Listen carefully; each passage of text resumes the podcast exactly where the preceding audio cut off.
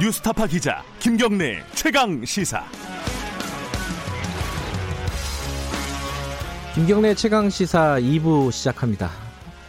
2부에서는 정치권 얘기 좀 해보겠습니다. 3부에서 어, 우한에 계신 우리 교민 한 분 또 연결할 예정이니까요. 그 소식은 3부에서 잠깐 어, 하도록 하고요. 2부에서는 어, 정치권 쟁점들 여러 가지 좀 다뤄보겠습니다. 먼저 바른미래당입니다. 안철수 전 의원 귀국한 이후에 손학구 대표와 만났습니다. 어, 그리고 비대위 체제 전환을 하자라고 했는데 이게 손학구 대표가 거절을 했습니다. 이게 지금 신당 창당으로 가는 거 아니냐 이런 얘기도 나오고 있고요. 오늘은 안철수 전 의원 어, 진영이죠. 이태규 의원 연결해서 관련 얘기 좀 여쭤보겠습니다. 안녕하세요. 네, 안녕하세요. 네. 어, 이게 안철수 전 대표 제안에 대해서 손학규 대표가 어, 사실 단호하게 거절을 하는 셈이 됐어요. 이건 예상을 하신 부분인가요? 아니요, 뭐, 그동안에 이제 손 대표께서 워낙 말을 자주 바꿔서. 네. 뭐, 신빙성이 없다고 봤지만, 그래도 어쨌든 이제 당의 진짜 창업주가 돌아와서. 네. 합리적인 제안을 했으니까, 이게 뭐, 비대위뿐만이 아니라 재신임이든 뭐, 전당대회든 하여간 당원들 평가를 통해서 해결하자고 하는 제안을 했기 때문에. 네. 정말 이제 당을 생각하는 책임 의식이나 도의가 있으면 받을 거라고 생각을 했거든요, 사실. 음, 네. 왜냐면 1월 2일 날 안 대표가 정치재개 선언했을 적에 네. 그때 손 대표가 또 자, 자신의 페이스북에다가 안 대표가 돌아오면 이제 원하는 건 다 들어준다. 그렇게 네. 또 공개적으로 다 써놨거든요. 네. 그런데 이제 이런 얘기를 하니까 뭔지 정말 믿을 수가 없는 거죠. 예. 이게 이제 손 대표 측 반응을 보면은 한 두 가지 문제 제기를 하는 것 같아요. 하나는 태도의 문제고 하나는 내용의 문제입니다. 태도는 이렇게 얘기를 했습니다. 개인 아까 창업주 얘기도 하셨는데 개인 회사 오너가 CEO를 해고하듯이 그렇게 통보를 했다. 그뭐 그러기도 했고 좀 공감대 형성한 다음에 뭐 이런 카드를 꺼내야 되는 거 아니냐라는 쪽 얘기가 손학규 대표 측에서 나오고 있어요. 이 태도의 부분은 어떻게 보십니까? 저는 일단 그 아마 그 손 대표가 무슨 동정심을 유발하려고 이제 그런 말씀을 하신 것 같은데 예, 예. 저는 그런 말씀하시면 안 된다고 보고요. 안 대표는 전당원 투표로 결정하자고 예. 그러니까 손 대표한테 여러 선택권을 드렸는데 그게 무슨 말씀인지 잘 모르겠고요. 네. 그 냉정하게 얘기하면 이게 고용사장이요. 네. 이 경영 실적이 전혀 없고 회사 자산만 축내면 당연히 그거는 교체하고 해고하는 거지 그걸 그냥 두는 기업이 있습니까? 아. 그거 없습니다. 그리고 안 대표가 오너가 해고하겠다는 게 아니라 전당원 투표라는 건 회사로 얘기하면 주주총회를 열어서 결정하자는 건데 네. 그거를 거부하실 이유가 없는 거죠. 예. 그리고 그 공감대 형성이라는 부분은 저는 이미 수개월째 손 대표 가지고는 이분 리더십은 안 된다는 게 당내 중론이에요. 네. 근데 무슨 공감대를 또 만들자는 건지 난 그게 이해가 잘 안 되고 네. 어저께 의원들 오찬 모임에서도 각각의 뭐 의견들은 차이가 있었지만 거기에 공통된 하나는 손 대표 체제는 안 된다는 거였거든요. 음. 그건 다 있는 건데 무슨 공감대를 또 만듭니까? 그 어, 손학규 대표의 비서실장이죠 장진영 변호사는 그렇게 얘기를 하더라고요. 의례적으로라도 뭐 수고했다 이런 말 한마디 먼저 하고 하는 게뭐 어, 뭐 원칙 아니냐 뭐 이런 얘기인데 이 부분 어떻게 보십니까? 그거는 안 대표는 어제 저 그저께 예의를 갖춰서 예. 저기 손 대표를 대했다는 말씀을 드리고요. 예, 예, 예. 예, 그리고 그 장진영 씨는 그런 하면 안 돼요. 지금 당을 엉망진창으로 만들어 놓고 무슨 지금 공치사를 바라고 있습니까? 아, 네. 지금 누가 손 대표 보고 당을 맡아달라고 하고 지켜달라고 하는 사람이 있습니까? 모두가 나가달라는데 본인이 지금 안 나가겠다고 버티고 있는 건데 음. 그리고 이 과정에서 얼마나 많은 당원과 지지자들이 떠나고 스트레스를 받고 있는데 무슨 수고했다는 공지서를 바랍니까? 그거는 다른 사람은 뭐 옆에서 좀 그렇게 할 수 있겠지만 그사 그분이 그런 얘기를 하면 안 되는 겁니다. 예. 그 내용 부분도 여쭤볼게요. 태도 부분은 알겠고요. 내용 부분에서는 그 안철수 전 대표가 왜 자신이 비대위원장을 맡아야 하는지에 대한 설명이 없었다. 제가 궁금한 거는 왜 비대위원장을 안철수 전 대표가 맡아야 되는지 이 부분을 저기 뭐 청취자분들에게 좀 설명을 하신다면요. 아니요, 지금 누가 봐도 많은 당원들이 네. 안철수 대표가 돌아와서 당을 책임지고 맡아서 재건해 달라고 하는 요구가 네. 엄청나게 몰려 있습니다. 음. 그럼 누가 봐도 그러면 이 당을 누가 맡아야 되냐? 그건 뭐 당원들 뜻을 물어보면 100%다 안철수 대표가 맡아야 된다고 이야기를 하는 거죠. 네. 예? 그런데 그런 그거는 내가 볼 때는 손학규 대표가 누구보다도 잘 알고 계세요. 네. 근데 지금 왜 비대위 체제로 가야 되는지 모르고 또 왜 안 대표가 맡아야 되는지 모른다면 네. 아 정말 뭐 지금 뭐 달나라서 하시는 것도 아니고 그렇게 말씀하시면 안 된다. 예. 이게 다른 당 같으면 이미 물러나라고 하지 않아도 벌써 다 다른 당 같은 경우는 대표들이 다 물러났습니다. 왜? 네. 지금 총선을 지금 77일 남겨놓은 상태에서 당이 완전히 자초되고 꼼짝도 못하는 상황인데 그런데 그냥 대표직만 어떻게 고수해보겠다고 하는 게 그게 정치도에 맞는 일은 아니거든요. 뭐 연결되는 얘기인데 어, 손학규 대표는 이런 역제안을 했습니다. 이 안철수 전 대표, 손학규 대표 다 어, 뒤에서 버팀목이 돼주자. 이거 미래 세대한테 넘겨주고 그리고 뭐 당권파에서도 그런 얘기 나왔죠. 어, 두 분 다 이선 후퇴하고 비대위 꾸리자. 이 제안은 어떻게 보세요? 저는 뭐 지금 당원들이나 지지자들은 안 대표가 미래 세대를 이끄는 리더라고 생각합니다. 아하. 근데 무슨 얘기를 하는지 모르겠. 손학규 대표나 당의 예. 중진들은요. 예. 사실 연령당 제가 볼 때는 손 대표님은 세대 교체 대상이에요. 예. 물러나는 게 맞습니다. 예. 근데 거기에 왜 안 대표를 끌고 들어갑니까? 안 대표는 음. 이제 새로운 정치를 갖고 미래에도 한창 가야 될 네. 열심히 활동을 해야 될 정치인인데 본인은 물러나야 될 세대고 네. 저는 물타기를 해도 이런 식으로 하면 안 된다고 생각을 합니다.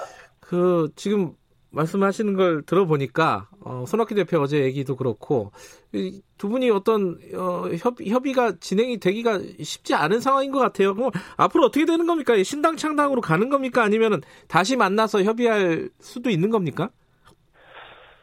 어, 저는 뭐 어저께 손 대표의 말씀을 들어보면 본인은 어떤 일이 있어도 대표에서 물러나지 않겠다고 하는 부분은 이제 확고하게 말씀하신 거라고 보거든요. 네, 예, 그러면 이제 이게 시간이 지나면 네, 자꾸 무슨 안 대표하고 손 대표하고 무슨 뭐 당권 싸움이네, 뭐 그러니까요. 당의 뭐 자산 예. 싸움이네, 뭐 이렇게 해갖고 이제 안 대표한테 이제 때를 묻히려고 하는 이제 의도들이 이제 많이 생기거든요. 네, 저는 이런 걸 차단하기 위해서라도 안 대표가 아주 빠른 시간 내에 저는 결정을 내리는 것이 맞다고 생각을 합니다. 그 결정 내린다는 말은 이게 신당 창당이라든가 독자 노선을 말씀하시는 것 같은데, 근데 그게 현실적으로 어렵지 않느냐라는 관측이 많아요. 예컨대 뭐 어, 안철수계라고 불리는 의원들이 비례대표도 많고 이래가지고 신당을 창당하는 게 쉽겠냐. 어, 이런 부분들, 현실적인 어려움, 어려움들. 이거 어떻게 보세요? 뭐 당을 만든다는 게 결코 쉬운 일은 아닐 겁니다. 그렇죠. 예. 근데 어저께 이제 의원들하고 오찬하면서 안 대표가 아, 공항에서 국민들께 말씀드린 내용을 또 다시 말씀드리면서 네.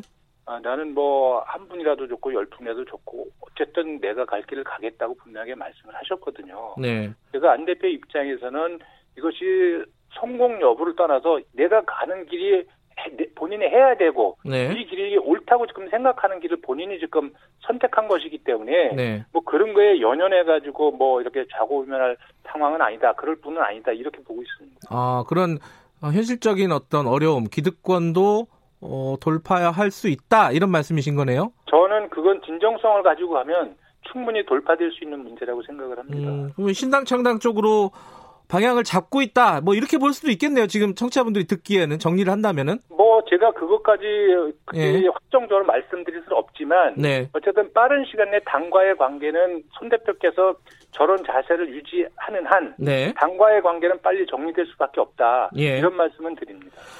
또 한 가지 여쭤볼게요. 어, 지금 보수 대통합 이른바 어, 통합추진위원회와 어떤 관계를 가지느냐.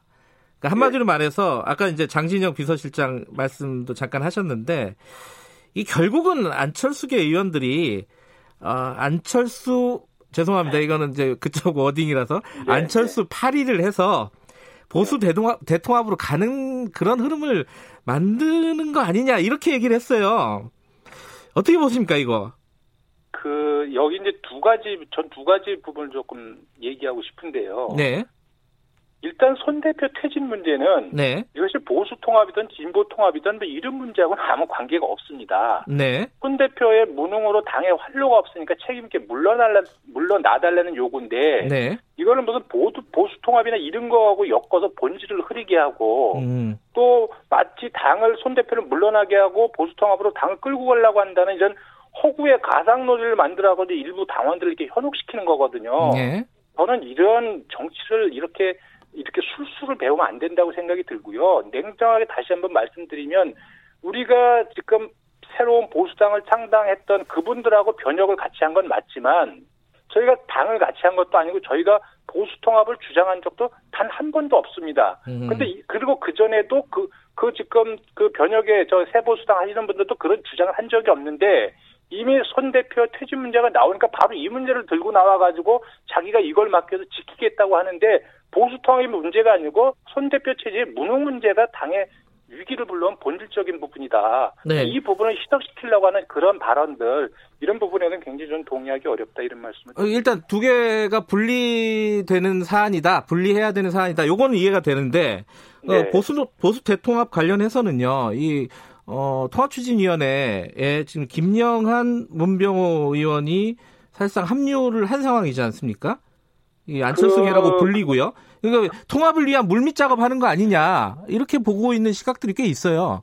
그 부분에 대해서는 오늘 이제 공식적으로 저기 그 해명이 나갈 텐데요. 예, 그래서 그건 그 근데 그분들이 과거에 국민의당에서 활동했던 것들은 활동했던 분들은 맞고요. 그렇죠. 또 개인적인 어떤 판단에 의해서 그 통치에 참여하는 건 맞지만 예, 그 부분은 안 대표하고 아무 관계가 없다. 관계가 없다. 예, 그리고 어. 일부 언론에서 뭐 긴밀하게 소통하고 있다 이런 기사들이 나오는데 예 사전에 논의되거나 긴밀하게 음. 소통하거나 이건 전혀 사실이 아니다. 이런 거를 공식적으로 오늘 기자들한테 한번 말씀을 드릴 음. 겁니다.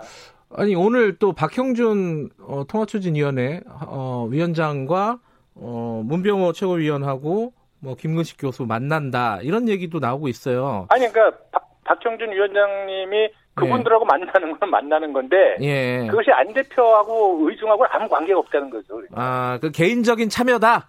예 예 예, 아. 그렇습니다. 근데 이게 그, 그렇게 안 보는 시각들이 많아갖고 여러 번 이제 질문을 반복해서 드리는 건데 어쨌든 선을 그, 그, 그으시는 거죠. 이건 개인적인 차원의 활동이다라는 거네요. 예, 그래서 지금 하여간 통치에 뭐 네. 과거에 국민의당에 계셨던 분들이 참여하는 거는 어쨌든 네. 안철수 대표하고는 아무 관계가 없다 이 말씀을 음. 조금 확인해서 드립니다. 알겠습니다.